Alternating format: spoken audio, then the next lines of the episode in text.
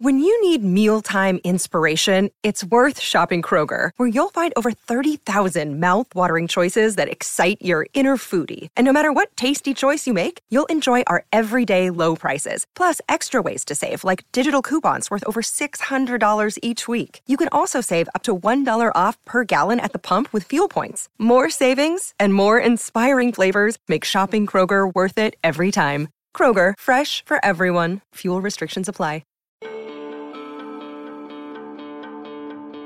From pitch side to print to the press box above Providence Park, it's Jamie Goldberg from the Oregonian and Richard Farley from the Portland Timbers and Thorns. This is Soccer Made in Portland. On the scene, all the time.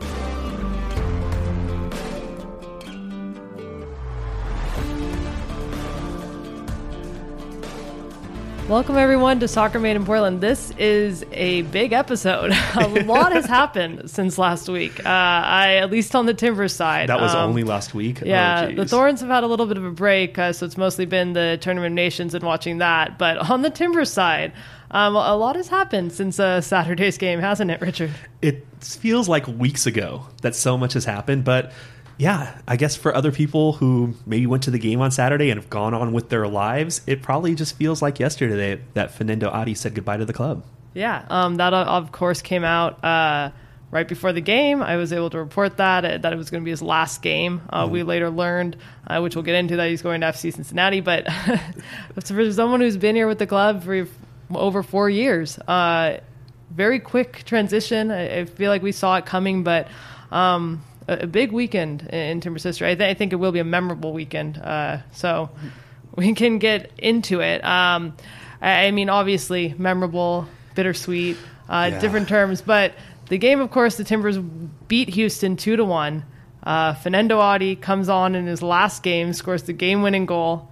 I don't think either of us predicted that, or, or really knew it was going to be his last game when we when we not when we week. recorded. Not even I knew it was going to be his last game. Like, you know, being here in the club last Tuesday, we're recording. I did not know this was coming.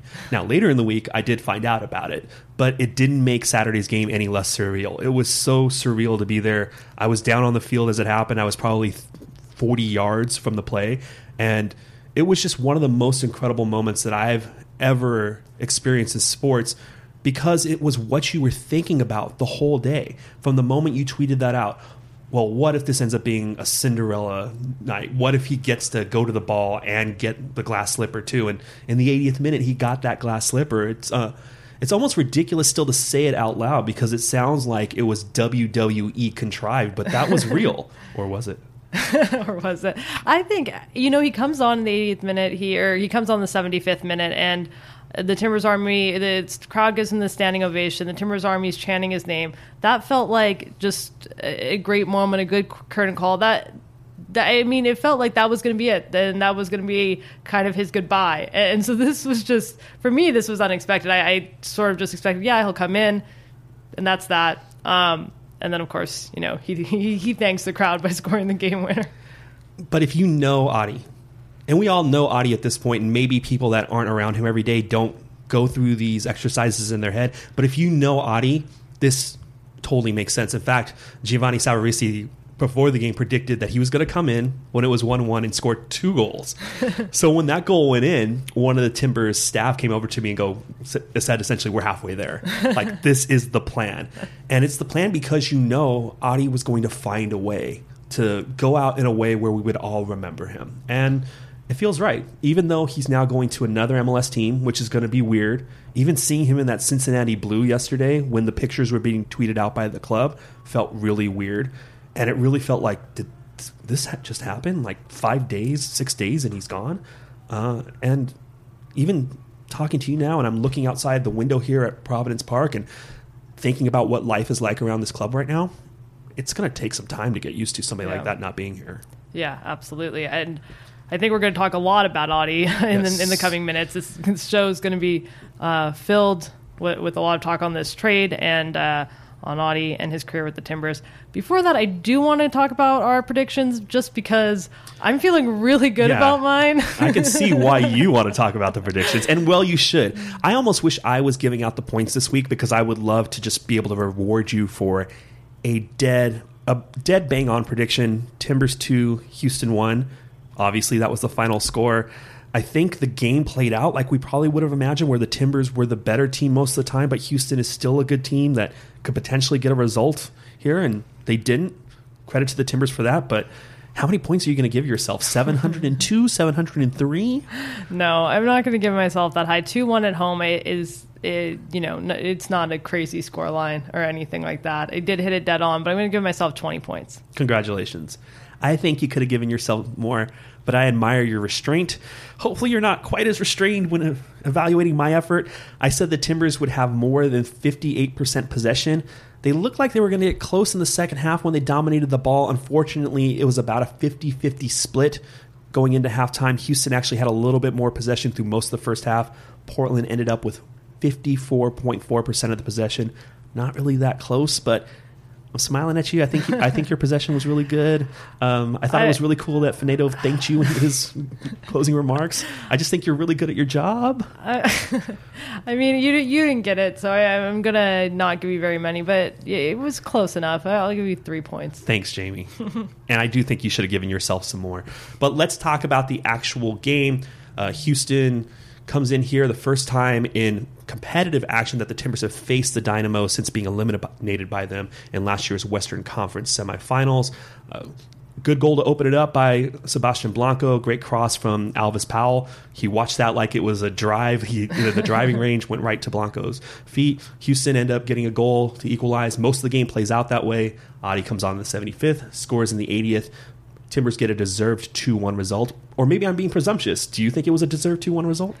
I, I think it, it was probably deserved given the Timbers. Probably deserved. Given how the Timbers played in the second half. But I, I am getting concerned. Um, and I guess I'll talk a little bit about how the game played out before we get back to Audi. But I, I, I think it is a little concerning that we've seen sort of two weeks in a row the Timbers have scored. And, and then pretty much within three, five minutes afterwards, um, conceded another goal. I, I mean, against Montreal. Oh, okay. I'm um, like shaking my head at you. It's like, they never had a lead against Montreal. Yeah, I know. It's, it's I, I see what you're talking about, the Mancuso goal coming. Just, yeah, obviously in Mon- it was different with Montreal because they were playing from behind, but in both cases, you know, they kind of get this big moment and, and yeah.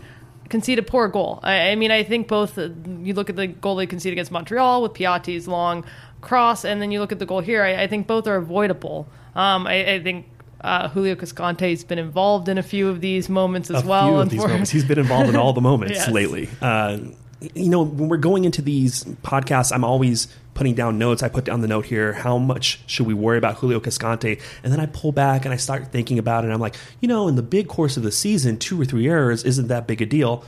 But we talk about these errors as they happen. And for Julio Cascante, they're starting to pile up a yeah. little bit. He was part of, although not exclusively responsible for both goals against Montreal, he was almost exclusively responsible for the goal against Houston. So how much should we be worrying about Julio Cascante, particularly given Liam Ridgewell still on this roster? Yeah, I, I think that I feel like, and I was almost going to make this into a hot take, but I'll, I'll talk about it here.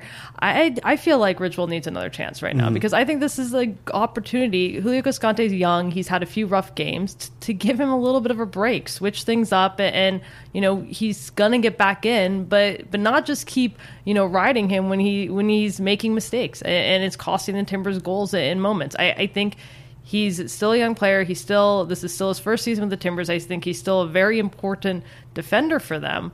But at the same time, yeah, it's been a little bit inconsistent recently. Um, and Ridgewell is on the bench. He's or hasn't been on the bench, but he's still here. He's still training. He's still a part of this team.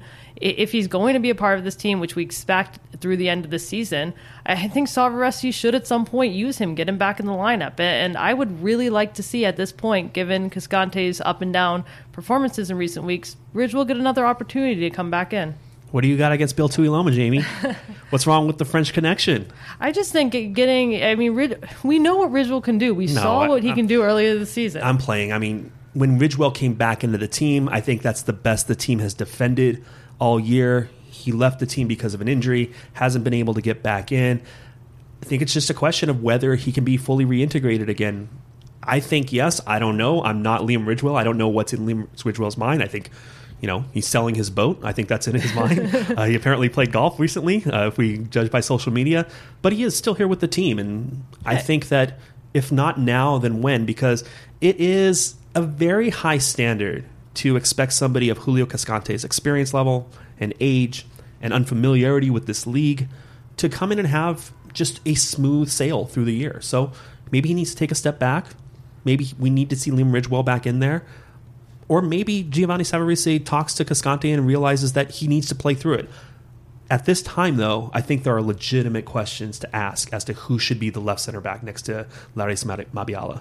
Yeah, and I think your point of if if not now, when? I mean, is Ridgewell going to play a role on this team for the rest of the season? If I, he doesn't come back in now, then suddenly it is. You're are wondering, has, has Savarese just completely given up on him? Because he's here, he's training, mm-hmm. he's with the team, he, he's clearly showing up to practice every day, even if maybe he's also selling his boat. But I, if he's here and with the team and a part of the group, unless Savarese's can just completely lost confidence in him and decide he's just not part of the team this season because he might not be part of the long-term solution, um, this is the perfect opportunity, I think, to give him another shot in the lineup. Well, I think one thing we know from the questions that you have asked Gio throughout the year is if there is a problem between him and Liam Ridgewell, if there was a problem between him and Fanendo Adi, he's not going to tell us about it.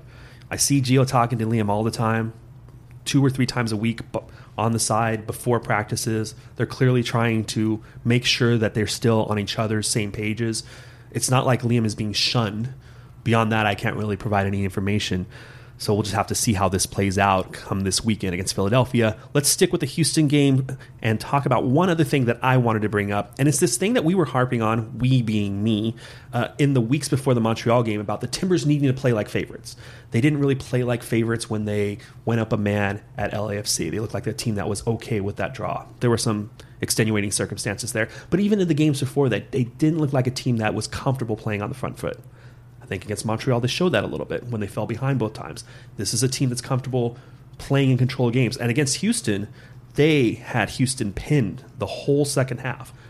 I think that is a very encouraging development because that is the type of Timbers team we're going to have to see more. As teams in the Western Conference, teams throughout this league respect them more, the Timbers are going to have to show they're capable of winning games without relying on counterattacks.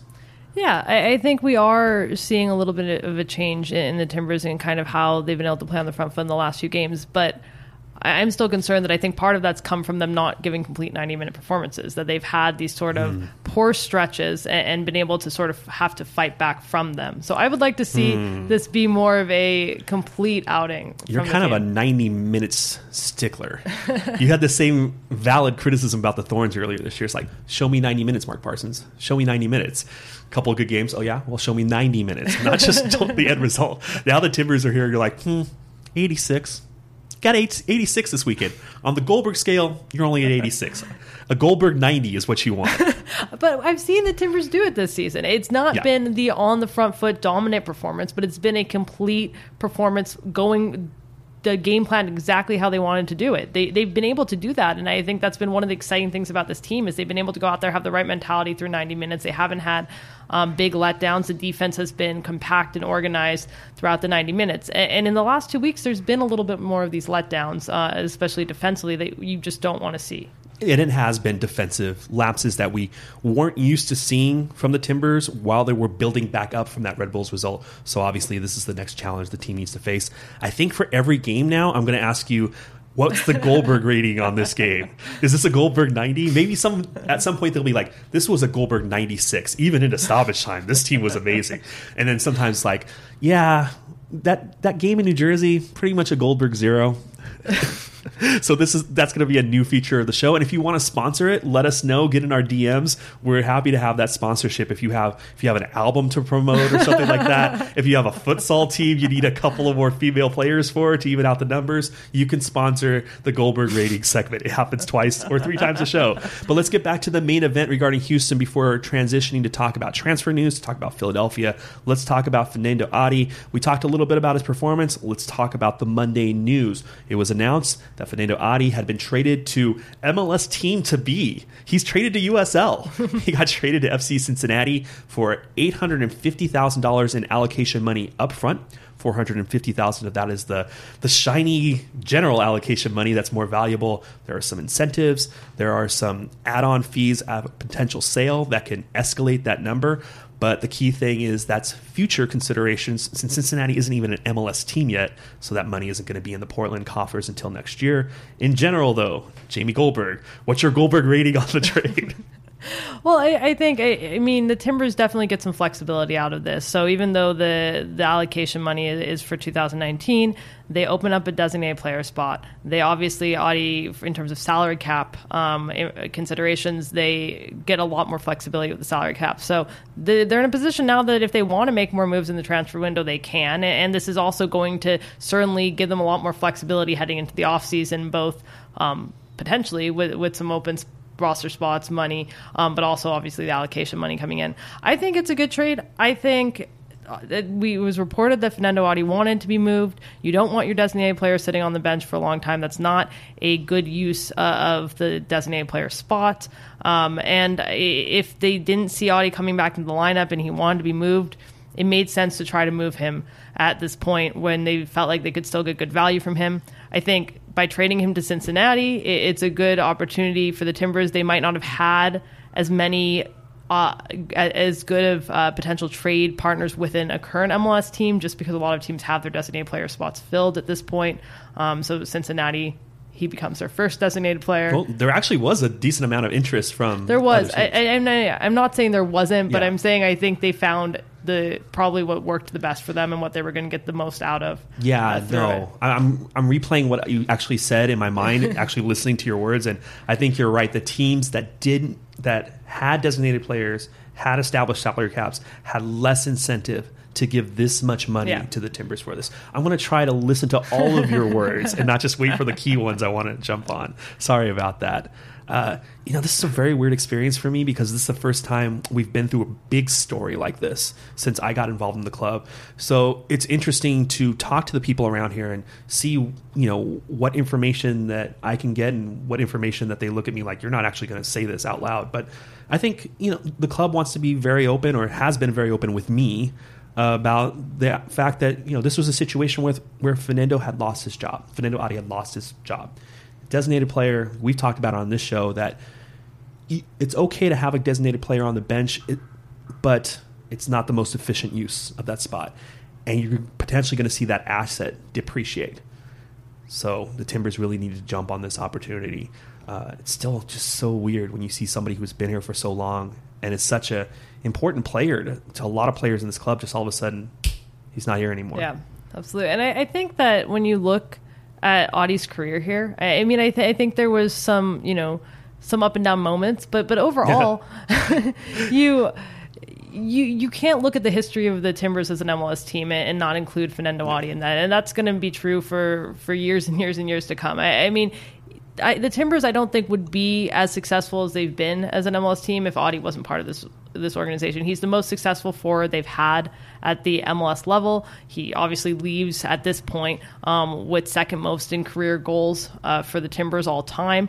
A huge part of the M L S Cup run. I, I mean, oh, absolutely. The Timbers don't get to the point they do um, without Adi's season. I, I mean, if you look at maybe in the playoffs, maybe they do just if the postseason, but that entire season, um, the role he played, sixteen goals, he scored two um, in the postseason. I think that goal in Vancouver kind of just took the life out of the Whitecaps um, and, and was helped them obviously advance. Uh, and he scores again at Dallas. So yeah, it's, it's hard to overstate how important Adi's been for this team. Yeah, during that run, I think there are probably four or five players that you can say, if this player was out, there is no way to replace him.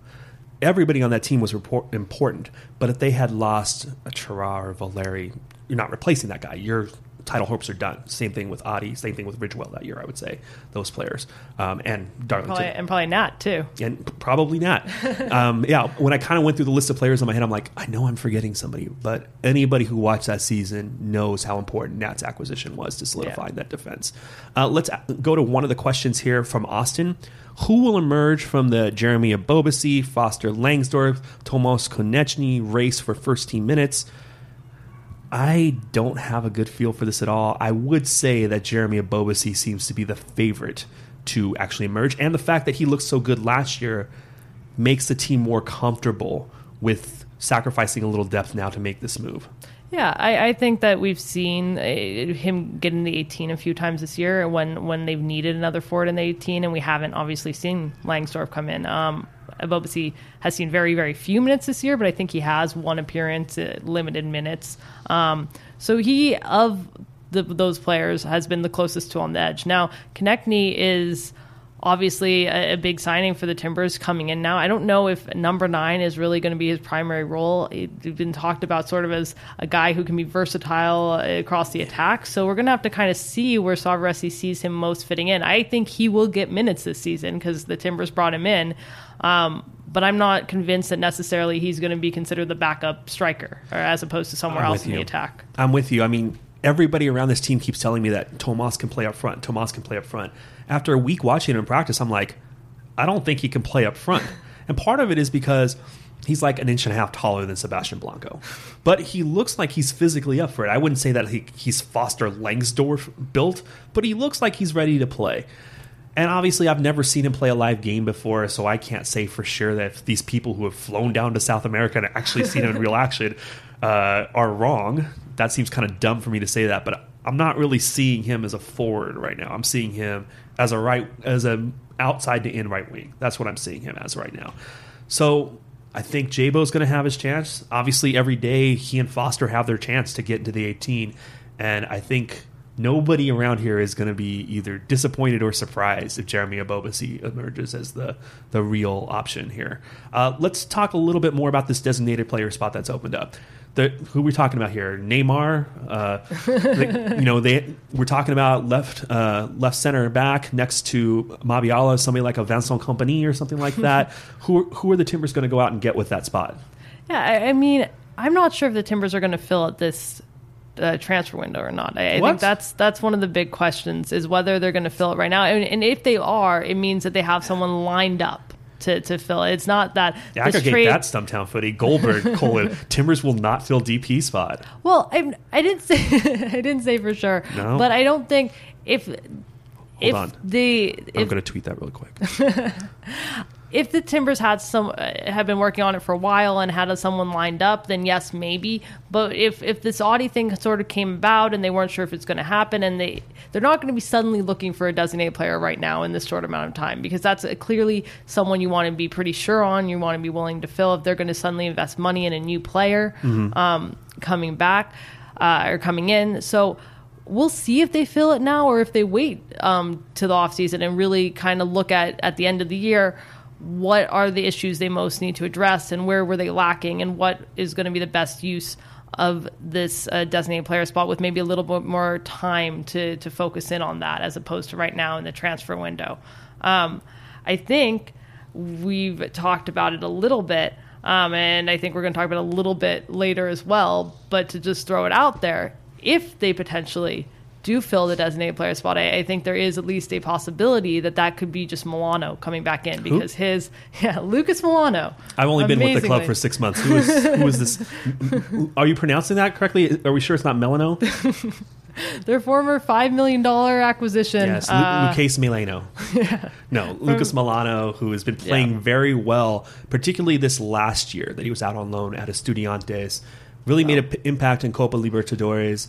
That loan deal is up, so he's kind of in this limbo space right now, and in, until that limbo is resolved, he's under contract to the Timbers. Yeah, so I think, and I, I don't want to get too much into it because I want to get into this actually a little bit more later, but um, I I do like think that that's... Like during the Thorns segment? Is that what you're talking about? Yeah, in case he wants to play for the Thorns. Just Good luck beating out Tobin Heath, jeez.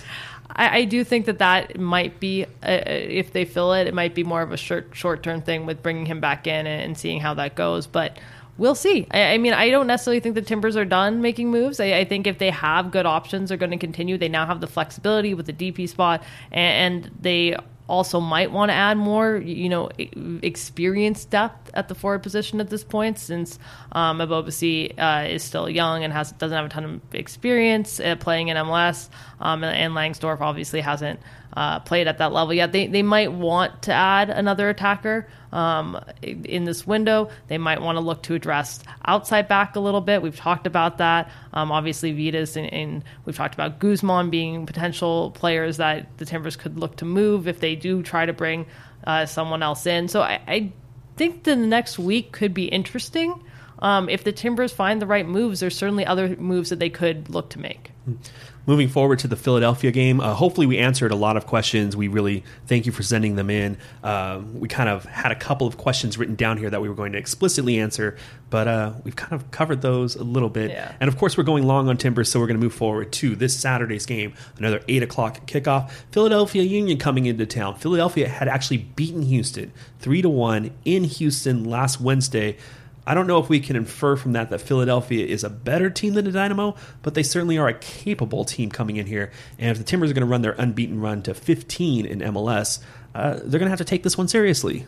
Yeah, I think Philadelphia has been better this year than, than maybe expected. Um, they're obviously a team that's struggled a lot in recent years, but but they're in seventh place in the Eastern Conference. Um, they've had some good results.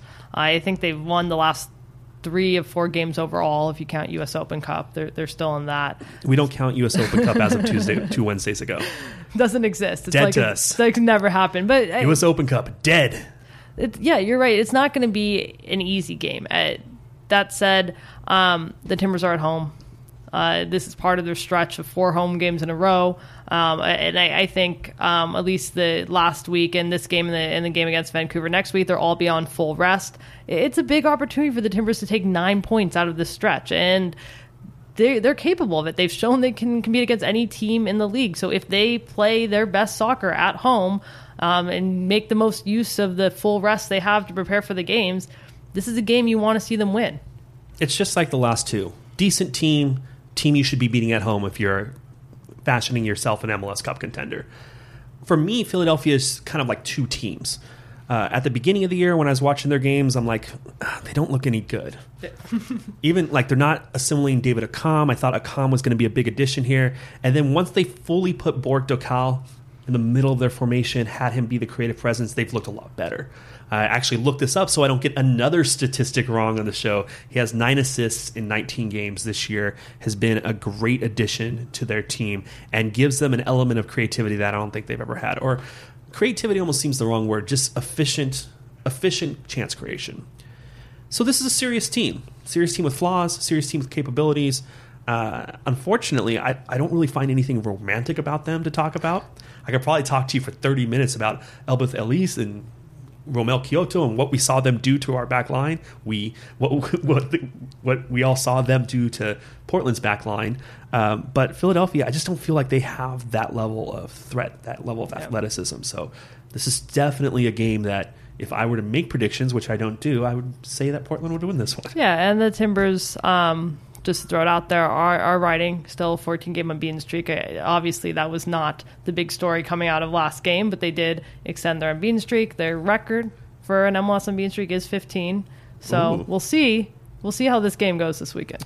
And that record was set in the first year of Caleb Porter. It was. And this is the first year of Giovanni yes. Savarese. I wonder where, how the dates line up on those. Like, what date did Caleb have his fifteenth? I think unbeaten? It was a little earlier. I think he they got on the fifteenth roll pretty quickly, um, I think before five games. So yeah, I have, I have no to idea. Look back, but I, I think it was a little bit earlier. Yeah, I've only been at this club for six months, so I don't know.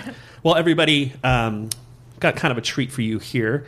Uh, we do have athlete guests every once in a while. We've made it a practice of leveraging my place at this club to guilt people into coming onto the show, but we actually had one person that we didn't have to guilt at all to coming onto the yeah. show. In fact, it was offered to us as an idea, and we, of course, jumped on getting Mark Parsons on the show. Yeah, Thorns coach Mark Parsons, and uh, as we will ask him about, but Thorns coach Mark Parsons, and finalist for Best FIFA Coach uh, from last year.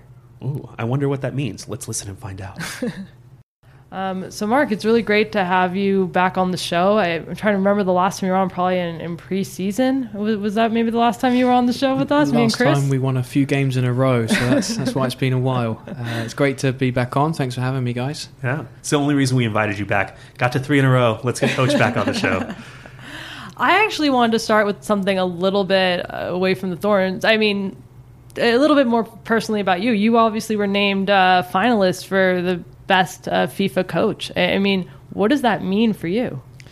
It means that I've uh, I work with amazing staff and and a roster of, of great players and great people. Uh, to be even in that conversation, you've you've obviously got to be working alongside with um, amazing people, great people. And I'm fortunate here. I, I think I've I've been in a place for the last two and a half or over two and a half years where uh, a staff that is so well balanced with such different perspectives and different qualities, but the collab collaboration between us all.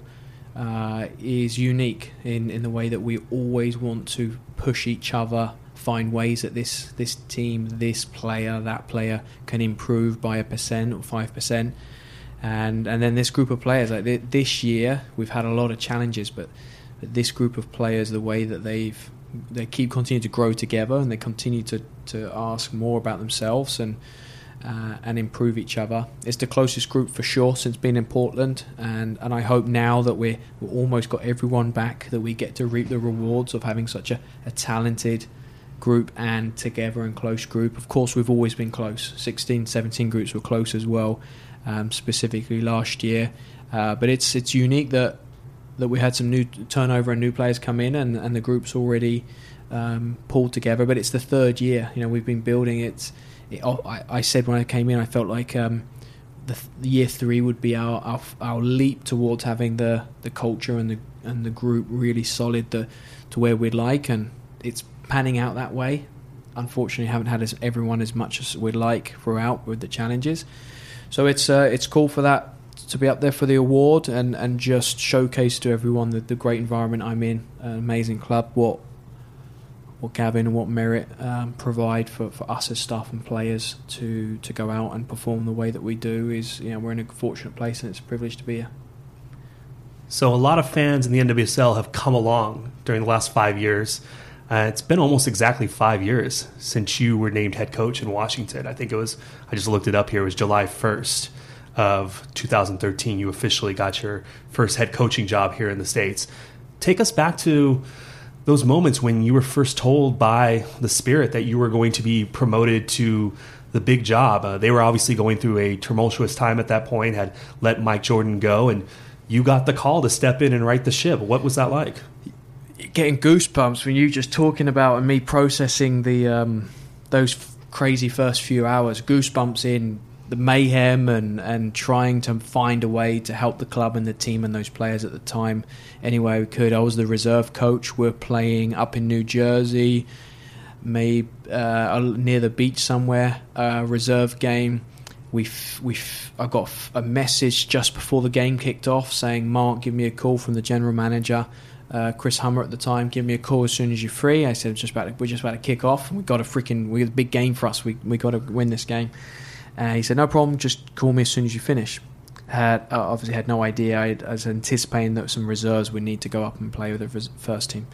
Finished the game, got on the phone, and yeah, everything obviously changed in a split second, and I could never have predicted it's it's continued to where it is today. But um, I'm very sad and unfortunate here that the staff, Mike Jordan and, and other people, had moved on, because they were fantastic to work with, and while I was my commitment only allowed me to be a couple of days a week training, the reserve team fitted me perfectly. I had a I was director of a youth club at the time and, and commitments there, um, and the question was, "Hey, can you take over immediately? Mike and the staff have gone and we need someone to be able to help the team tomorrow."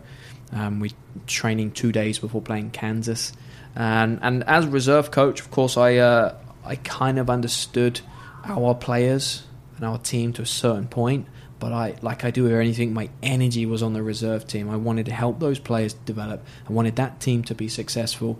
So my knowledge of our our team was okay. I had no idea who Kansas were or who Vlatko was at the time. So that was Sunday night.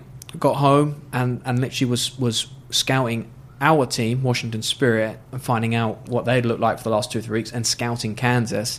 I went to bed at four thirty, four forty-five a.m. after getting back at eleven from, from New Jersey. Got up at five fifteen, had half an hour, forty-five minutes to drive two hours up to the Soccerplex. I was, I mean, I was, I, we lived in Culpeper, Virginia, so it's a long, long drive. And then meeting the team, saying that I was taking over as the head coach, and um, Uh, I just remember two two, uh, two big players arrived late to that very first meeting, and, and they both came over grovelling and really apologetic that they had missed and they had no idea what was going on, and, and two that I kind of already built a semi-relationship with. Uh, uh, so, yeah, and then we trained twice, and we, we played on, I think it was the Wednesday night. It might, I might be wrong, but it was definitely two training days and a game against Kansas. The funny thing about, about scout, scouting Kansas... Like I, as I'm scouting us and scouting them, I'm like, who? I can't believe this team. This is one of the best passing teams I've seen. um, and we got to play them in two days. I mean, trained with the team, and as I'm continuing my scouting, and I watched, I think I ended up watching three games before we ended up playing them on the Wednesday. I carried on. I did one full game in that in the middle of the night, that Sunday night, uh, and we yeah we managed to get a draw on that first that first game. Players celebrate like we'd won the World Cup, because it was rough. It was been a rough year, and the fact that Kansas was probably the best football team at that point, yeah, and they slipped up in the in the playoffs. Spent four or five months in first place that year, though. Yeah, so to uh, to get a point off them was big. Um, that was a wild, uh, wild two or three days, and um, you know, my focus at that point was, and I was obviously direct full time director of a club, so it was it was a club in need and players in need, and never did I think that.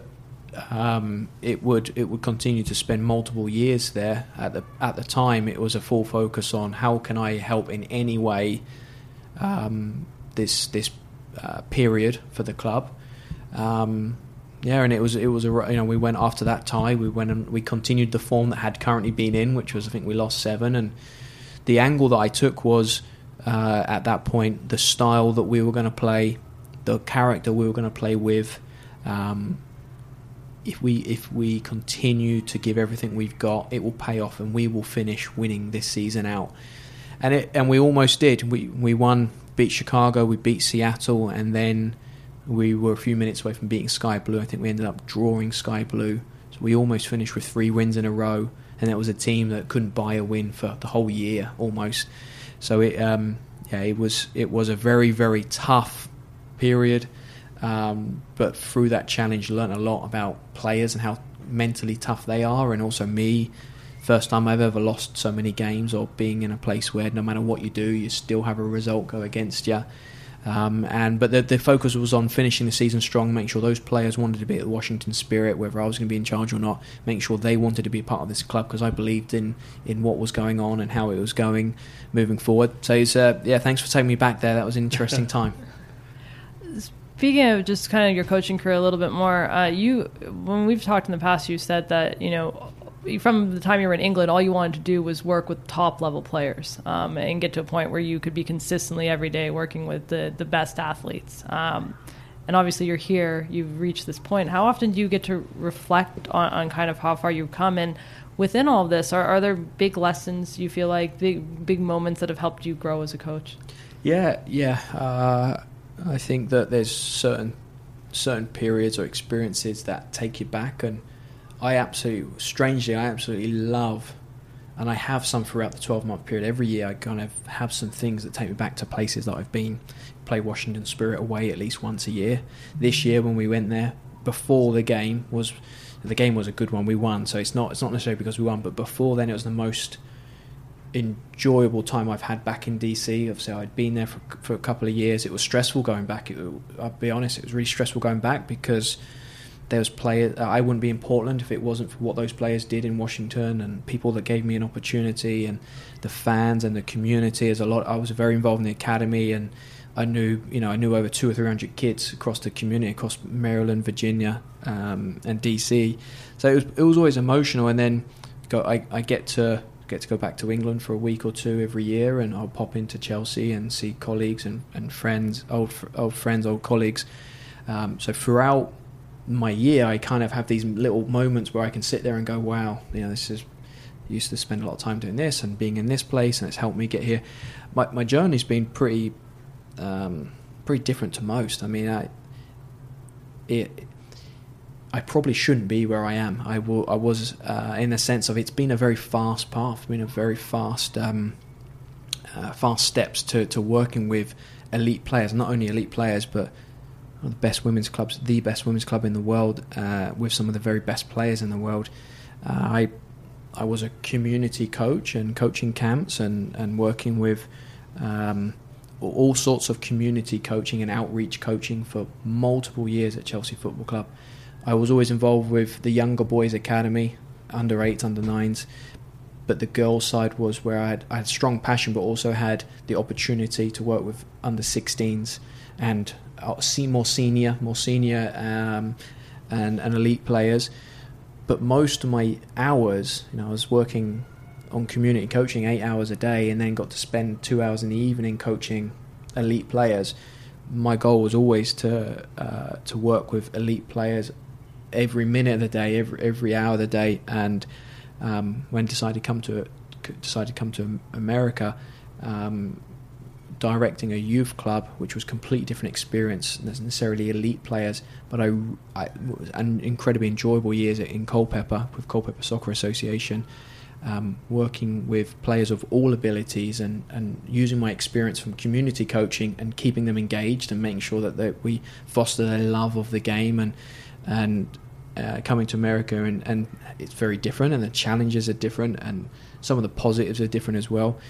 Um, and to be honest, it was after six to eight months I just got the, the I got um, the the buzz from working with elite players. It was too strong. Like I needed to get back and work with elite players. I loved my job and I wanted to continue doing that, and I started started working with some D C United Academy boys, private training, and and then fortunate that I got a call to help D C United women U twenties, and that D C United U twenty two month gig, which was just to feed my my urge to work with elite players for a few months, um, that that snowballed into the Spirit Reserves, into Spirit First Team. Yeah, so it's a bit of it's a unique path. I, I, um, uh, I obviously didn't play professionally. Played in the fourth tier, which is semi-professional, and even on the coaching side was more on the community side rather than the academy or professional. And um, yeah, I, I, I kind of said it a few times uh, when the Spirit got stuck in that problem they were in, and they let some staff go.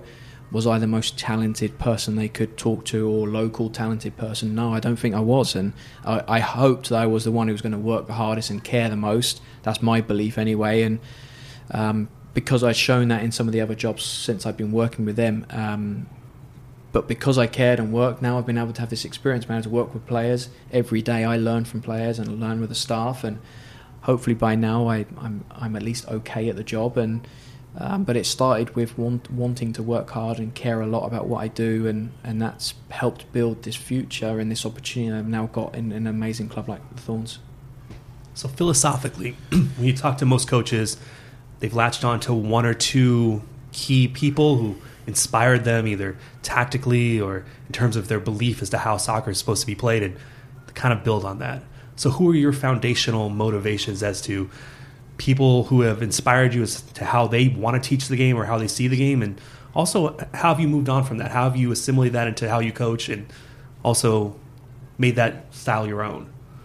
Yeah, I'm I'm all over the place. Uh, if I go back to the two people that probably the biggest influence when I was in England, uh, Keith Harms is a guy that worked in the Chelsea Centre of Excellence that if it wasn't for him I probably wouldn't, you know, it would have taken me another twenty, thirty years to get to where I've got to, or or I would have just spent so many more years trying to find someone like Keith. Now he's a great friend, great. He's been a great mentor, but he was patient enough to put up with my fifty thousand questions, and, and he was knowledge, incredibly knowledgeable, passionate and smart about, and he wasn't someone that had such a strict philosophy, this is how it must be done, which was in England, when I when I was you know, going back now, only going back eight, nine years when I left England, but those those eight, nine years I was coaching there, it was uh, there was so many positives and, and, and loved loved so many things, but it's it's rare to find someone who's open and also looked outside of England.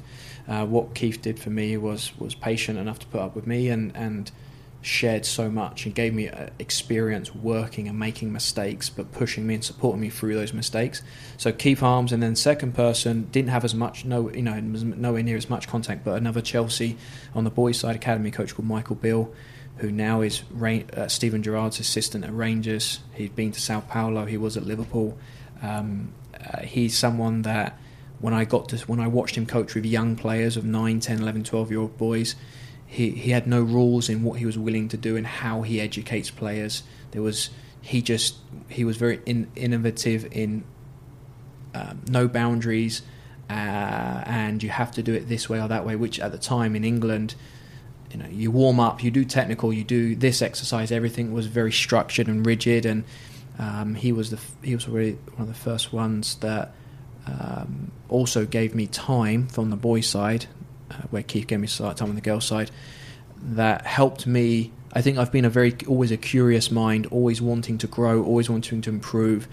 Uh, and those two, fortunate to have those two people in the same club where I was working. They're probably the only two that really, for different reasons, could have helped me the way they did. Um, and I'm fortunate. So, yeah, zoom forward, philosophy, back to I think where you were guiding me on specific philosophy.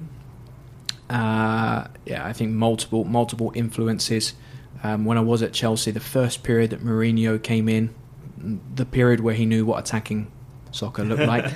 He's changed a little bit since, but he he changed mm-hmm. he changed everyone. You hear John Terry talk about Mourinho now. He still talks to him like this god that came and invented a new game in in in uh, that time. Mm-hmm. You know, now England, the the, the coaches that that that's coaching the Premier League, it's just spoiled for unbelievable talent.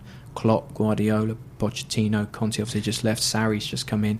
Uh, Emery's just come in. Um, it's like a fantasy league for elite it, managers. It, it, that, it's that a, yeah, it's absolutely incredible. So just, just more, more recently, um, I've been driving the team nuts for a couple years. Um, the three coaches that I've been watching and, and studying the most for personal reason, for personal reasons and professional, to still. Uh, Pochettino at Tottenham, painful for me to say it. Nagelsmann at Hoffenheim, mm-hmm. and Sarri, who was at Napoli. Mm-hmm. And the fact that Sarri's now come to Chelsea, mm-hmm. the team are going to get it even worse. But we were watching Napoli, uh, Sarri clips and methods two years ago, and and I, the Lindsay, I remember Lindsay hammering me for it. Oh, the freaking hell are we watching Napoli for? Who are Napoli? And I always said, Linz, you wait. No one knows who this guy is, but they will soon. Uh, but Pochettino, Nagelsmann and Sarri. I even did a, a case, a bit of a case study in last off-season on creating chances, zoomed into those three plus Man City's Guardiola, uh, Guardiola's Man City. Uh, um, yeah, for, for, for those three in particular, they're very different, um, and they, while they have a similar philosophy in wanting control and dominance, they have very different methods in what control and dominance means, uh, and. And also, I've respected and, and, and started to enjoy a lot more of Klopp uh, at hmm. Liverpool this year, um, and just because it relates the, the the way his his teams have all, you know, the last two three Dortmund years, that Dortmund yeah. Dortmund Bayern Munich Champions League that was three four five years ago, mm-hmm. one of the fastest and most entertaining games of football I've, I've ever seen. But it relates to the N W S L. The N W S L is high energy. Um, every team's capable of pressing, and most teams all press us and make life difficult for us. Uh, and I, I, I think for us, what we found the last two and a half years, you have to, yeah, you need to be good at pressing. You need to be able to work hard off the ball to succeed in this league. And, and Klopp's probably one of those one of those teams that have that at the forefront um, uh, in philosophy. Of course, they're great on the ball, but but pressing and counter pressing comes first. Mm-hmm. In terms of talking a little bit about this season, um, obviously you guys are on the three-game winning streak now. Uh, it's very tight in the playoff race, but obviously there's been a lot of challenges throughout the year. Are, are there new challenges you feel like you've faced as a coach for the first time this year, or different lessons um, that you've had to that you've had this season? Yeah, and maybe because you you made me go back there, uh, I, I thought of this comparison. In thirteen with Washington, the first two or three games, you know, we were we were training hard. We tied, and we, when we lost the seven straight, the first two or three, I was trying to establish some connection with the, the team, understanding of how we're going to play. Um, what I sold them on was we were going to play the best soccer in the league, and and of, with the roster we had, it was going to be a challenge. It's, you know, we're playing against Kansas and, and other teams that had incredible talent all over the place, and. And the roster were there was um, was young, and we have a couple of senior players. Game four, five, six, seven in that streak, it felt like, and I remember Chicago away uh, game was the, the pinnacle of it. We did almost everything right, but then something, one thing would go wrong and we'd lose the game. But so much of the process and the performance was good, and that's the cruel thing about sport. But this team of players that were working so hard in the week. We were away at Chicago, we had dominated, we had chances, uh, and this was a hard place to play, and uh, I think it was, and, and then um, uh, I can't remember the player. They had one chance, and it was an own goal from us, and you can't blame this, the player. But it, re, this year's felt a little bit like that, especially at the beginning, the Seattle home game, the Orlando home game, um, some other games where the performance, so it's not necessarily the first time, but the, the, the new experience at this club was that some of the performances were really, really strong, but you know, and you normally make five, ten errors, twelve errors a game, whatever. We were making one or two. The problem with these errors, they were big errors, and we were being punished. Uh, and we'd lost the game, and it, it was a new picture for us and me as a coach. That how many times do you walk back in a change room and say, one, two, three, four, five, six, seven, eight, nine. These things were excellent. These are better than last year. This is better than last year when we had everyone healthy and everyone playing, and you know, uh, we were getting results, but we weren't playing so well at periods last year. This is better football on the with the ball and without the ball. But we lost. How many times do you walk in a change room and say to a team, you did really, really well, and, and they're sitting there going, yeah, but um, we need to win and we need points. So it it felt like the first time. I've, I now I remember the feeling. I, we, we you know Washington, we went through it as well.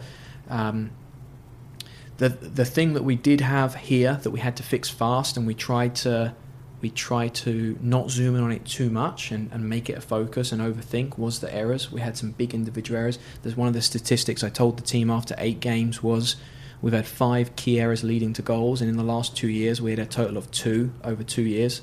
So twenty plus twenty, you know, forty-four games, two key errors led to goals. In eight games, five. This, this was. We have to stop overlooking this now, and I have to put my hands up first. And um, yeah, we zoomed in. We zoomed in really big, not just to key errors that led to the goals, the five, but other key errors that had less, led to big opportunities. And we made a commitment then and there that this starts this starts in training, and we're gonna we are gonna overthink it, and we're gonna squeeze this out of our performances, these errors, which I think we did, we achieved, and and, and things moved forward fast. Uh, yeah, so I, dealing with playing well and losing. And then dealing with the amount of change. I don't know if I've ever dealt with this much change. Um, talked about it the last the last three or four weeks since we've had some consistency.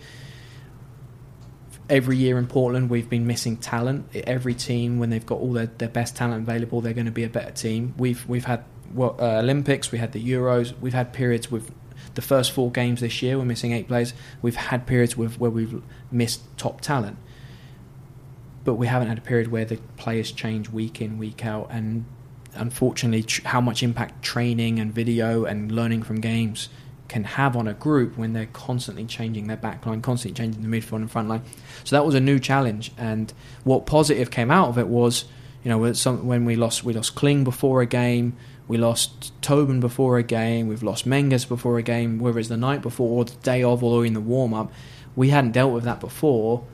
Um, Mal Weber was an amazing example of it. Uh, she came on and started that game when Menges didn't play. I think it was Sky Blue, when Menges had the problem just before Sky Blue, it might be wrong. And Mal Weber was fantastic that night on the right wing. She didn't, she had no idea she was going to start, but the tactics that we were trying to apply, she she um, did it all. She was focused during the week. That message now is stuck with us. I've repeated it so many times. Someone who isn't expecting to play in a semi-final or in a final or be in a place to win or stop the, the, the winning goal, they it could be it could be number eight, number nine, number twelve, it could be number nineteen or number twenty-three on the roster. That experience showed us that we've all got to be ready. You know, Ty, um, Tyler came on in uh, I think it was against Utah, and first touch scores a goal. She she had been unfortunately missing out on minutes minutes with the competition. She was ready. She grabbed the opportunity. Elizabeth Ball had to come on at halftime away at Sky Blue. She was ready and took the opportunity. Uh, so it's um, yeah, it's uh, uh, this season has brought new challenge of performing well and not getting results. I I prefer that we played crap and, and didn't get the result. Uh, makes more sense. Um, but sp- sport isn't like that. And then also just dealing with change and restarting organisation of, of a backline every single week because we're missing someone, or we we do a whole week of training and then we lose them the night or day day of the game. Coach, um, we don't want to keep you for too much longer because you do have other things to do all day besides talk to us. But I wanted to take a broader view of the progression that you've had over the three years you've been here. The first year you kind of had to break down the group and build them back up because of the disappointment of the year before and just a new coach coming in. You're able to build on that in year two, had great success. And then this year, it really feels like the culture of the group is really strong. You've alluded to that in multiple press conferences about how this is the best group that you feel like you've ever had. So where do you go forward next year into the future? How do you build upon the three years that you've put into this job and keep the club moving to higher levels in the subsequent seasons? Well, there'll be a few different hurdles next year with a World Cup year, and there's got to have there got to be some specific strategy to deal with that. Um, away from that, uh, I, I made a comment in pre-season to the staff that year three of, of us, you know, we have a vision of what the culture of this team, and I haven't come in, or our staff hasn't come in and said, this is what the Portland Thorns should look like. This is wrapped around what, what the owner and what the general manager and what these fans and, and the staff and it, people that associate with this club. Being a, being a hard-working, team-first, giving, supporting um, group of people, players and staff that go out every game day and, and fight and work and give everything to help each other. Now, this is... This is what, you know, I've fallen in love with this community and this city, and it's, it's a very giving giving place, and you know, it, it, we've wrapped our culture around that, and um, it suits my my philosophy and my passion, how I choose to wrap, what, to wrap a culture around. It's just, I think this is why this is a great fit. Uh, when, when I, from the first chat I had with, with Gavin and Merritt about coming here, um, at the beginning of pre-season, sorry, beginning of pre-season I made the the comment to the staff that this is year three where we're taking small steps, one step at a time, in improving the culture and improving standards and behaviour and expectations. And uh, year three was it time to take a massive stride, because because we've had three years of, you know, the, the before the sixteen recruiting, before seventeen recruiting, before eighteen. That's our third year of of bringing in people of specific profile, on the field and off the field profile. Uh, and and that's starting to add up. You know, this is this is uh, every player here now that's been brought in has um, has had to meet the off the field demands as well. Being at this club, and being in this in this locker room, how do, where do we go from here? Well, we've got a load of eighteen, twenty-two, twenty-three, twenty-four year olds that are new, and they all hardly any of them been available for period large periods of this year. So number one is these young players that have been learning and understanding, who we've been trying to guide on what a Thorns mentality is and what a, what a winning attitude and a, a winning mindset, and, and also a, a giving, supporting, together mindset looks like in a team environment. We've got a lot of young players this year that have been trying to understand and learn that. Um, I was talking to you earlier about this, Richard, but like Celeste, who's done well this year, she's been here for since... since beginning sixteen, she's gone through the ups and downs. She's developed this mentality of what it's like to play for the Portland Thorns. When Rasso came back four or five games ago, it was so important to have a player like Rasso back, but having her mentality, she won an N W S L championship last year. She was a big impact player for this club last year. She's gone through hell in this league, and she's gone through ups and downs while she's been at this club, and she's someone that has had to nurture her, develop her talent, had to work hard and dedicate hours and hours of video, and um, she has a mentality that this club is all about, and always giving your best and always giving your all. Um, so I, from this point, we got to, we, we've made a big stride this year. My comment in pre-season was make a big stride in year in year three. We start to really cement, and and with, I won't ha- the staff probably won't have to have a major input in year four. By year five, these players will be able, there'll be players in this change room that if someone someone isn't doing what they need to be doing, if someone isn't playing the way, isn't working the way, or isn't behaving the way they should, staff won't even get to them. It, you know, there'll be a whole change room there by year five managing themselves, because because they're proud and what they what they've built here together. And yeah, so we've we've got we've. It's a great group this year, but we've got to keep driving that on. And the, the the further along we go, the more responsibility there is on players to, to drive those standards. Year one, it was staff ninety percent, players ten percent, seventy thirty. This year, I'd say it's fifty fifty. And now it's got to start leaning onto the players to drive what what, what it means to play for this club. And Um, and, and fortunate that we've got so many great characters that are, that are driving that right now, who I think also developed their own skill set to be able to do that. And in the leaders that we've got, there's a couple of very senior players that that are have always been good leaders, but the growth they've shown in, in leading for this club has been has been massive. And yeah, I mean, these as frustrating as this year has been, imagine what it could look like when all these, these all the whole roster, but the young players that have come in, Caitlin, Ellie, uh, Andra Senior, Midge, Efi, um, it's, there's a lot of young players that haven't had loads of playing time this year, um, and and we you know they, we get them back and we get to foster their, their development and their talent even more. Uh, at the same time, I'm sure that, that we'll have to get to work and improve, improve on the senior side. You know, it's you know, we we had some big senior player departures last year, and I'm sure that we'll and we brought some some play, we brought players in that I think were fantastic acquisitions to the team and the, the club. But uh, I'm sure that we'll have to we'll have to find you know at least one or two again this off season that that can drive us to new levels and new standards. Well, Mark, now that we have you here, this is your opportunity. You know, once a week you have to field questions from Jamie Goldberg. No, no rules. She gets to ask you anything, everything. This is your chance. You get to grill Jamie Goldberg. You're on the other end of the mic right now. Yeah. Uh, you normally ask about six or seven questions, sometimes up to ten. So I'm going to be kind. I've got three questions for you. Okay. Number one, who's more interesting to interview, me or Gio? And why? Um. Wow, you are not good at this, Jamie. Uh, probably, probably you. Um, to be honest, Gio, Gio is a really uh, great guy. Um, and it's been wonderful to work with. Um, but you probably give me a little bit more and go into a little bit more depth in uh, your answer sometimes. So I, I feel like there's a lot more. I probably have to listen to a lot more back on my tape recorder later on. But. Um, Sometimes I feel like there's a lot more that you end up saying. I'm going to have to make sure that Gio asks you the same question, because I'm sure you'll say Gio when he asks you. Gio has ten years of media training working for E S P N, so he knows yeah. he knows what he knows he's how, doing. He knows how to answer. uh, okay, second question.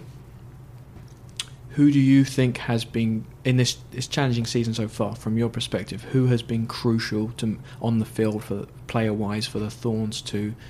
Uh, to be where they are now, which is in a you know after a challenging start, a really strong position, fighting for, for a home playoff. Which player or players do you feel have um, have had a big influence on making sure this team can still be where it's at? I mean, I, I feel like this is obvious, but um, Lindsay, I, I, I think I, we both, me and Richard both wrote the like Lindsay Horan should be M V P of the league story two weeks ago. But I mean, her and Sink, uh, what they were doing at a point where I think the team was needed points and needed someone to step up in the attack. I mean, at this point, I think you have players coming back in like Tobin. You have the defense is starting to get a little bit uh, more consistent. But I, for me, it felt like Lindsay and Sink for a while were carrying this team and making sure that the results were coming, even at points where there might have been critical errors or there might have been um, games where there was up and down performances. Third question. I've done a lot of, uh, hopefully, I've hopefully done a lot of good things, and I've also done a lot of crazy or bad things. What's the biggest mistake I've made since being head coach of the Portland Thorns? Oh, my God. I feel like I have an answer for this, actually, in in the context of when things have happened in the past, and I, I am you're catching me on catching me off guard, Mark. I don't know. I, I think that maybe last season, with adjusting sort of to the absence of Tobin, um, it took a long time, and you've talked about that in terms of changing formations. I, I think there was uh, sort of a lull for the team um, for a while. At the beginning of the year, after she went down with the injury and it was clear she wasn't coming back, where maybe there was ways that as a coach you, you could have been putting in a different formation that sort of the team found towards the end of the year um, sooner and, and adjusting to that better.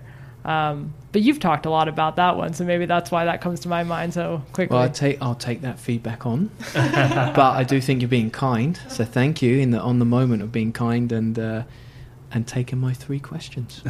Yeah, so it's a bit harder. I'm yeah. not I'm not used to being on the other I was, side. I was waiting for you to dodge one, because when I try to dodge one, you circle back and you ask me it again in a different way. So I try and dodge again, and then you come back a third time and I give in. So I was going to try and do that to you, but you didn't dodge. You took them head on, so well done. Yeah, and now, now I need the media training is what we've learned. Thank you so much, Mark. Thank you, guys.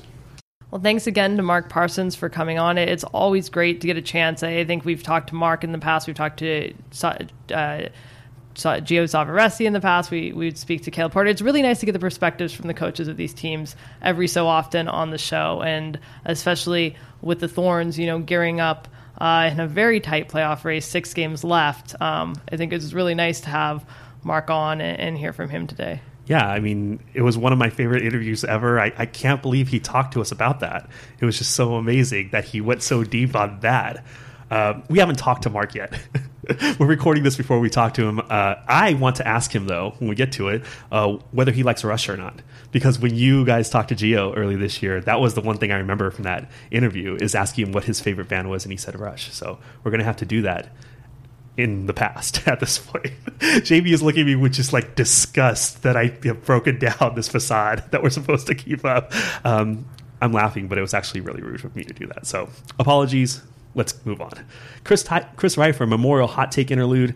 As we heard in the first segment of the show, you were itching to get to this because... Because uh, I want to talk about Lucas Melano. Are you pronouncing that name right?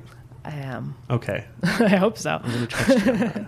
I was here, unlike okay. you. I was around the club when Lucas Melano was here. Yep. In fact, written a profile on him um, about how he was hoping to have a breakout season with the Timbers, things like that. How did that go? Profile was fine at the time. Didn't turn, didn't his hopes and dreams for the Timbers at that time did not work out. Wow. Um, obviously, Melano came in in two thousand fifteen, uh, highly touted designated player. Timbers invested a lot of money to bring him here. Uh, I think he did okay at the end of two thousand fifteen, but two thousand sixteen was a disappointing season from him for him, and the Timbers sent him on loan after the two thousand sixteen season. But I think at this point, with his loan up, with him sort of in limbo, with the Timbers having to make some sort of decision with him, I think the Timbers should bring him back. And I, I, I do think this is probably a hot take, because I think a lot of people were pretty happy to see uh, Lucas Melano go. I think that's looked at as a bad move that the Timbers made. And, to let him go? Uh, to sign him originally. Okay. Um, it, they invested a lot of money, and it, it didn't pan out, and that's clear. But at this point, They've they already invested that money. He's already still um, under contract with the club, even though he's been out on loan. They have the option to bring him out, and they now have an open designated player spot in open space that they've transferred Fanendo Adi. I just think it makes sense to give it another try. They they already invested the money. Might as well see if he can do better at this point, now that he's gone out on loan.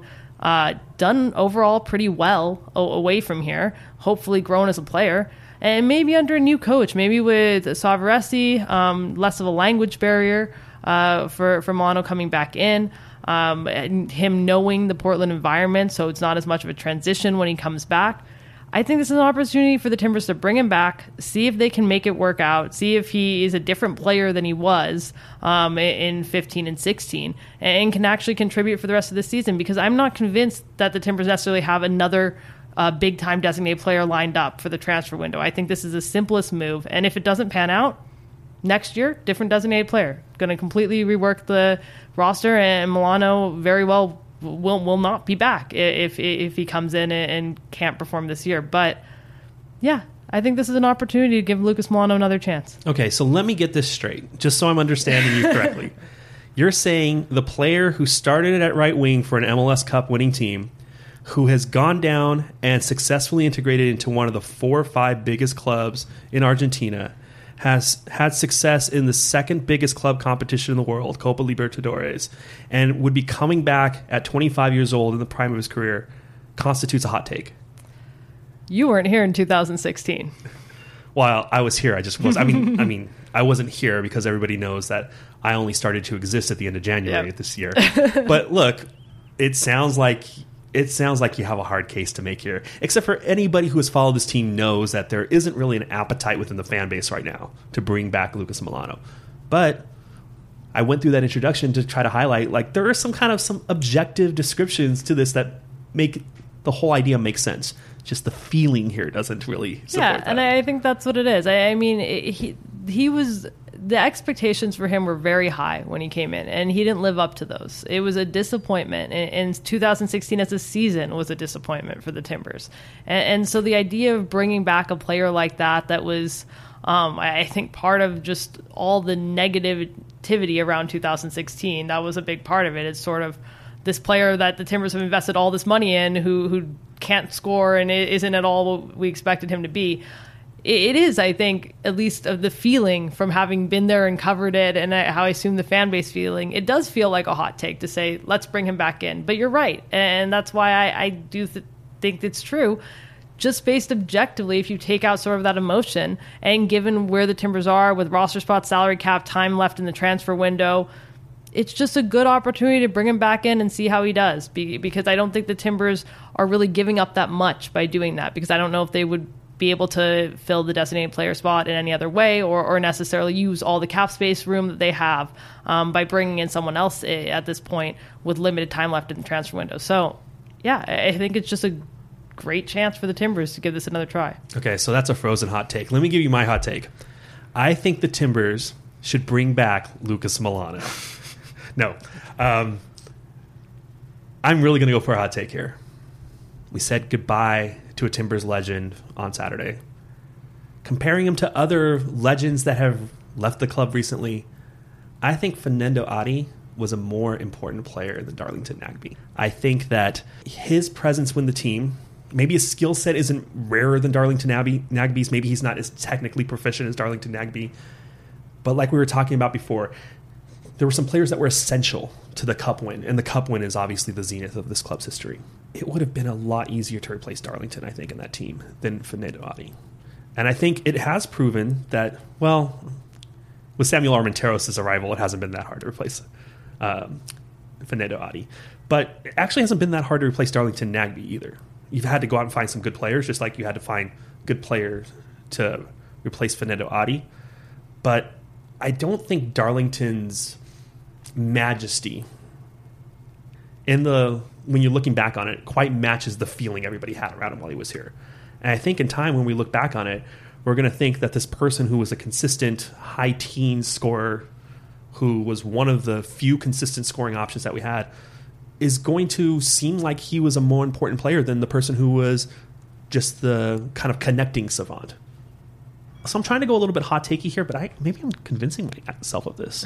Maybe I actually believe it. You know, I, I think I believe it. I think I, I, I, I mean, maybe it was part of the emotions of the way he went out, but I definitely felt a lot more emotional uh, about Audie's exit. Um, but of course, you know, he goes out in the way he does. It's hard not to tear up a little bit in the press box about it. But I, I think that the Timbers struggled in their first few years as an M L S team at finding a consistent goal scorer. Mm-hmm. They their options of forward, it just didn't really pan out. Um, I mean, two thousand thirteen was Ryan Johnson. He did okay, but that didn't really pan out with the club. Before that, you know, Chris Boyd. Right. That's if if you're putting Lucas Melano as the bad signing list, I still think Chris Boyd among the oh, fans no, no, might no. be might be higher up on, on that list of moves well, the Timbers have made. Yeah. Who've been the worst? So Boyd, I think of Boyd. I think of Norberto Paparato. Like, that guy was supposed to be a starting defender and never looked like a starting defender. I still wouldn't rank him up anywhere near Chris Boyd. Oh, yeah. Well, I think Chris Boyd takes the cake. Uh, well, yeah. the I mean, L F C game. Yeah. But I, I think that you look at the, the sort of the Timbers' struggles of finding a consistent forward uh, in their first few years. And, and Audi comes in, and you, they finally get that option. They finally have a number nine that is going to consistently score for them, that is going to rack up goals when they need him. First player to get six, I think, over fifteen goals for the Timbers. Well, and I think Larry's the only other player that's beaten that uh, since then. And he does it two years in a row, sixteen goals. Um, so, yeah, I, I think what Nagbe provided...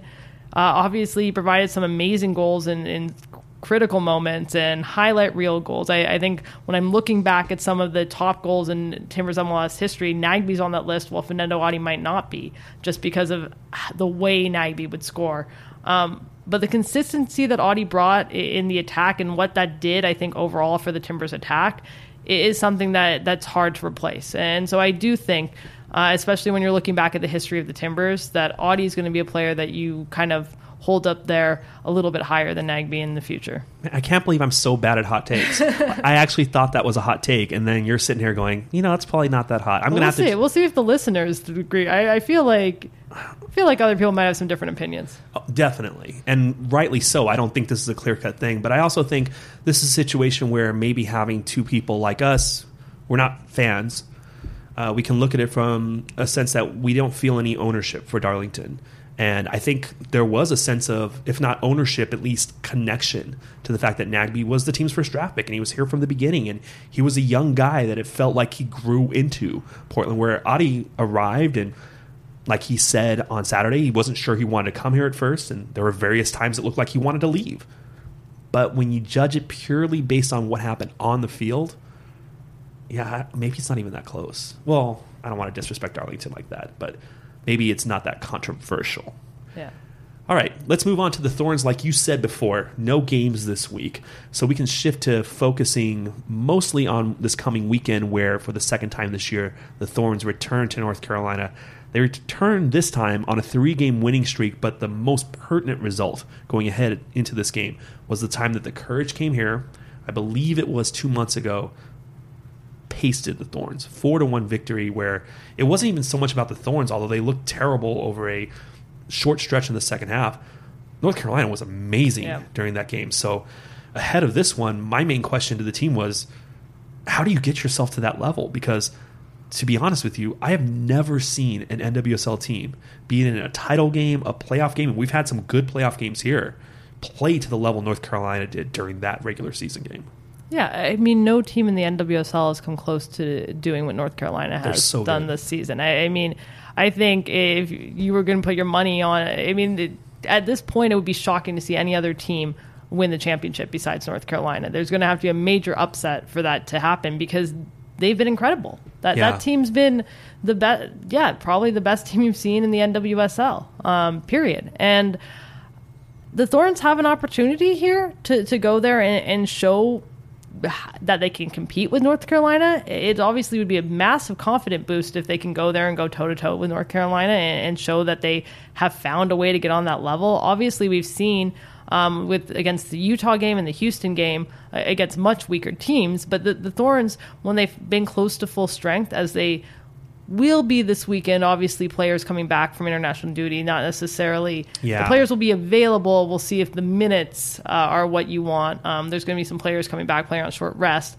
but we've seen in the last two times that the Thorns have been close to full strength, them play some of their best soccer of the whole season. Sure. And so can they build off that with having at least available the majority of their top players um, going to North Carolina and show with those players available, with the point they are at the season, that they can compete with North Carolina? That that would be tremendous uh, going into them the final five games of the season, still trying to fight for this playoff spot. But like you said, I, I'm not convinced any team can compete with North Carolina. And after the Thorns' last performance uh, against the Courage here, I don't feel necessarily a ton of confidence going into this game. Yeah, I don't think the standard for Sunday's game is victory. I think the standard for Sunday's game is progress. And you want to take that progress and use the last five games of the season, sixth game of the playoff, to make up the rest of the gap, because to set the expectation that we're going to go into North Carolina and we're going to prove we're just as good as them right now, it's just, it seems like a recipe for emotional failure. You want to make the step to show that you can compete, take the steps over the next month and a half, two months to show that you can get to their level, and then the final here, Providence Park, you want to be able to give your best shot. But best shots, you mentioned that the team was going to be almost at full strength. I think Mark Parsons today, when you talked to him, and I was there, but I didn't talk, uh, identified two players, it seemed like, who are going to be carrying injury concerns yeah. into the game. Yeah. Um, th- I think the good news coming out of it was that he said that he expected Caitlin Ford to see her first minutes because she was gearing up to see her first minutes against Sky Blue. Game state didn't really fit with her coming in. Um, but she's you don't been... want to play an injured player in a monsoon. exactly. So know. she goes that's off. That's what you learned in those fancy coaching classes. She goes off to Australia for the Tournament of Nations, is now going to be coming in, and he was expecting um, that she would be able to see uh, minutes uh, in this game against North Carolina. So that's exciting. We'll probably see the first of Caitlin Ford in the Thorns uniform this season. Um, but on the other side of that, it sounds like Midge Peirce is still out, although she's getting close to near uh, nearing full health and um, could be back for the Orlando game the week after, is what Mark Parsons said. And then Catherine Reynolds. Uh, we saw her go down in the Sky Blue game. We weren't really sure what the injury was at that point. It sounds like she's dealing with some sort of knee injury and didn't sound great. We we don't know the exact timeline at this point. We don't know exactly what the problem is. Mark Parsons said slight knee damage, uh, whatever that means. Didn't love... The didn't, word damage isn't yeah, great. Didn't love the term. Um, she's out at least these next two games. Damage sounds different from strain. Yeah, I, I would have... yeah, I'm, I'm not sure if he... I mean, he used the word yeah, damage, no. so I hate to read too much into it till we know for sure, but Definitely she is not, out... Yeah. these next two games. So please, anybody who's listening to this, know that I'm joking around when I'm focusing on damage there so yeah. much. It's just it's it's a word. But yeah, so I mean, you have maybe Sonnet coming back in. You hope that Sonnet's going to be able to come back in, mm-hmm. um, given that Reynolds will be out. Um, and, and I mean, the Thorns should still have pretty close to the back line they want potentially, or at least a, a back line that's been um, working uh, with, with probably Carpenter and then uh, Menges and Sonnet and Klingenberg, we would assume. Um, but yeah, I, I mean, there are going to, when we say, when I say close to full strength roster, it, it seems like the Thorns, there's no such thing as a full strength roster for the Thorns this season. Well, I mean, if the two people that are going to be out are going to be Catherine Reynolds and Mid-Purse, I think you could argue that the team will have their best eleven available. Catherine maybe is part of their best eleven. I don't think Mitch Purse is right now based on the fact that Ellie Carpenter has emerged. You can also argue that the first choice right back would be Catherine Reynolds and not Mitch Purse. The team has a lot of depth right now, and I definitely think you can argue that the eleven that would be most likely to start in the playoffs are going to be starting on Sunday. Well, maybe. We'll see. Like maybe somebody picks up a knock on Thursday in Tournament of Nations action. Speaking of Tournament of Nations action, we've had... Emily Sonnet start two games at right back for the U S Lindsay Horan start two games in central midfield. Tobin Heath start at right wing this Sunday against Australia. What have we seen from them with the U S? Anything to be concerned about? Are they healthy? That's the big yeah. thing. yeah, I, I think they're healthy. Um, Zero we, injuries. We obviously haven't seen Adi Franch, which we can. Oh God. We could probably just yell about that for an hour. Um, with uh, why yell about it when I could tweet about it some more? Jeez. With Jill Ellis continuing to go with. Uh, Apparently no changes in goalkeeper. I mean, the most frustrating part is I don't think Alyssa Nair has been bad over these first two games. She's conceded three goals. She hasn't done anything terrible. But on the three goals, it is not inconceivable that other goalkeepers would have stopped them or read them differently or positioned themselves better. It's not inconceivable that A D stops two or three of those, yeah. and she's not even getting a chance. Yeah, and so that's been very frustrating, um, and it doesn't sound like she necessarily will get a tra- chance. Never. In, in, in that sense, why is Jill Ellis even bringing her into camp, uh, taking her away from the Thorns, if she's not willing to at least give her an opportunity to see what she can do against that level of competition actually on the field? So that's been the most frustrating part of the Tournament of Nations. Um, A D needs to get an apartment in Vancouver and start establishing Canadian residency. Apparently. Yeah. Uh, yeah. Just start thinking about options, A D, at this point. You know, I know that you probably one hundred feel like you're one hundred percent in for America. You're, you you probably identify with the U S. Look, if Jill Ellis isn't going to give you the option, go go get that beach house in Portugal. Let's get you onto the international scene, A D. Um, other players that have been playing for the, the Thorns, uh, Haley Rosso has started both games at right wing for Australia.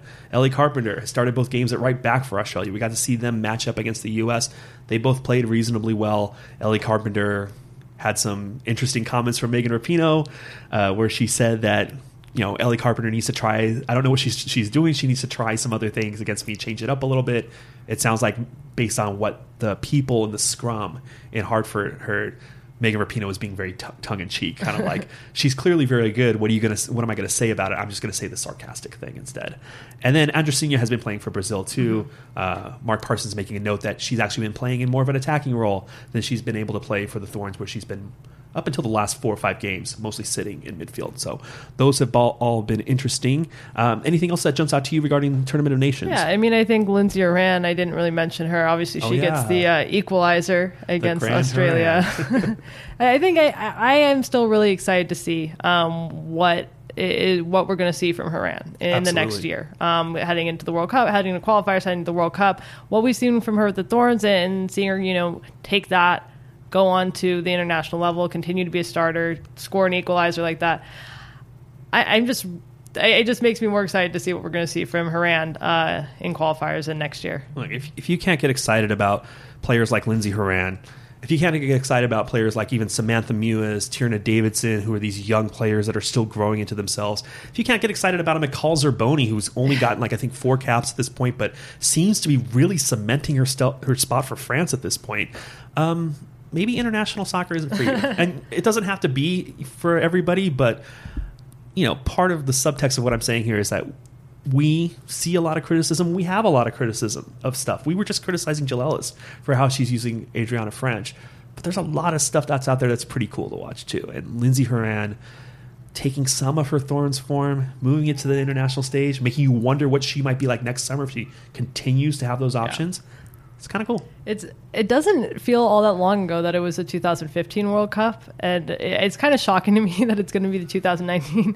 Um, but we're we're going to see a lot of different players from what we saw. I, I mean, that, that group that won the World Cup in two thousand fifteen, there's going to be a lot of new players coming into this mix this time around, and uh, it's there's going to be obviously a few, some of the same, um, But, but there are a lot of new players, young players that have really proven themselves in the, during this cycle. Yeah, it's exciting. Um, and it's just interesting to see where U S soccer is going and the new talents that are emerging.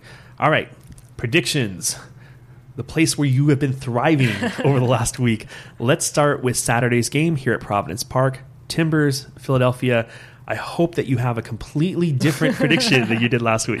No, I'm just going to go what worked with what worked. see how see if it happens again. I'm going to go with another uh, two one scoreline, and I think the Timbers are going to win this one. I, I think they should win this one. And, and if they don't, it, it's going to be a disappointment. Uh, my side bet here, I was going to go with something regarding Sebastian Blanco, but we will not see Sebastian Blanco this weekend. Yellow card accumulation has bitten him, so they're going to have to have another option in central midfield. I'm going to go for kind of a long shot here because this guy hasn't gotten on the score sheet yet for the Timbers. So I'm going to say Andy Polo gets his first assist. Do I actually think that's going to happen? I don't know, but I need some points, so I'm going to I'm going to swing for my ankles on this one.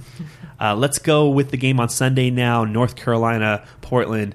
Uh, I see here that you have a Portland victory here on our sheet. I want to commend you for that. Yeah. Your optimism coming through again. Why do you think Portland's going to beat the Courage this weekend? Yeah, I don't. What? I don't. Wow. Um, you. Whoa. Yeah, you, I think you're just uh, inverting those. Wow. I mean, Mark Parsons was so nice to you in that interview that we clearly have already done.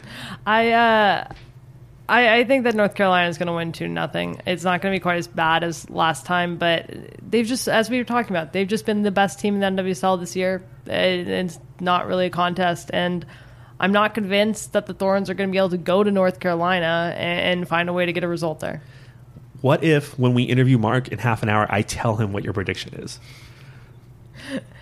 I mean, I don't know. I mean, I'm sure you'll stick by it. It's just that it would be really a, yeah, it'd be really a jerky thing for me to do. My side bet here, it's really hard to come up with a side bet on this one because, like you said, uh, it's hard to foresee anything but the type of game that you describe. I mean, it's not difficult. We know about, enough about the Thorns to know that they could step up at any time and really make this into a contest. But we have seen North Carolina play so much this year. So this is such a weird side bet, and it took me so long to think about. But North Carolina is averaging seven point two shots on target per game this year. And I'm just saying the Thorns are going to hold them under that. Is that a glamorous side bet? No, but sometimes sometimes everything glamorous you can think of, like this person's going to score, this person's going to have to assist, you're just like, whew, I'd rather say Andy Polo's going to get an assist. So I'm just going to go with the Thorns are able to constrain the Courage a little bit, hold them under seven shots on target. All right. Um, well, that just leaves us with the fantasy update. And so uh, in third place this week, uh, Fake Plastic Team with uh, two thousand three hundred forty-eight points. Uh, Geostorm F C in second place with uh, two thousand three hundred fifty-eight points. B C. And Beer City F C. B C. with- F C with two thousand four hundred forty-two points. And get up, Beer City. Don't get up. Apparently, Richard is really excited about Beer City F C. If you're not a fan of fantasy soccer, what are you a fantasy of? A, a fantasy, fantasy of. of. Oh, okay, this this podcast just went in a bad direction. um, before uh, we go, I, I do want to say, I, you're, we'll be listening to this tomorrow, so it's going to be too late to actually probably show up. Good, I'm so um, glad you said that. But we tonight uh, we're hosting a Q and A with John Strong uh, at Civic Tap Room at seven p.m. John Strong? Who's John Strong? Uh, Fox Sports announcer John Strong, the voice of the voice of the World Cup in the U S Yeah, but what does he have to do with the Timbers? You can find out. I've only been at this club for six months. How do I know who John Strong is? But even if you don't make it out, we're going to be posting a special edition of the podcast, just our Q and A with John Strong and everything, all the questions from Civic Tap Room later this week. So look out for that. Uh, second uh, Soccer Made in Portland coming up after you listen to this one. Uh, so you'll have plenty of reasons to hear Richard and my voice this week. I'm sure the audio will be amazing too. We're Soccer Made in Portland. Uh, you can find us every week on iTunes and Stitcher, or you can subscribe on iTunes and Stitcher. You can find us every week on Timbers dot com, Stumptown Footy, and Oregon Live dot com. And until next week, take care.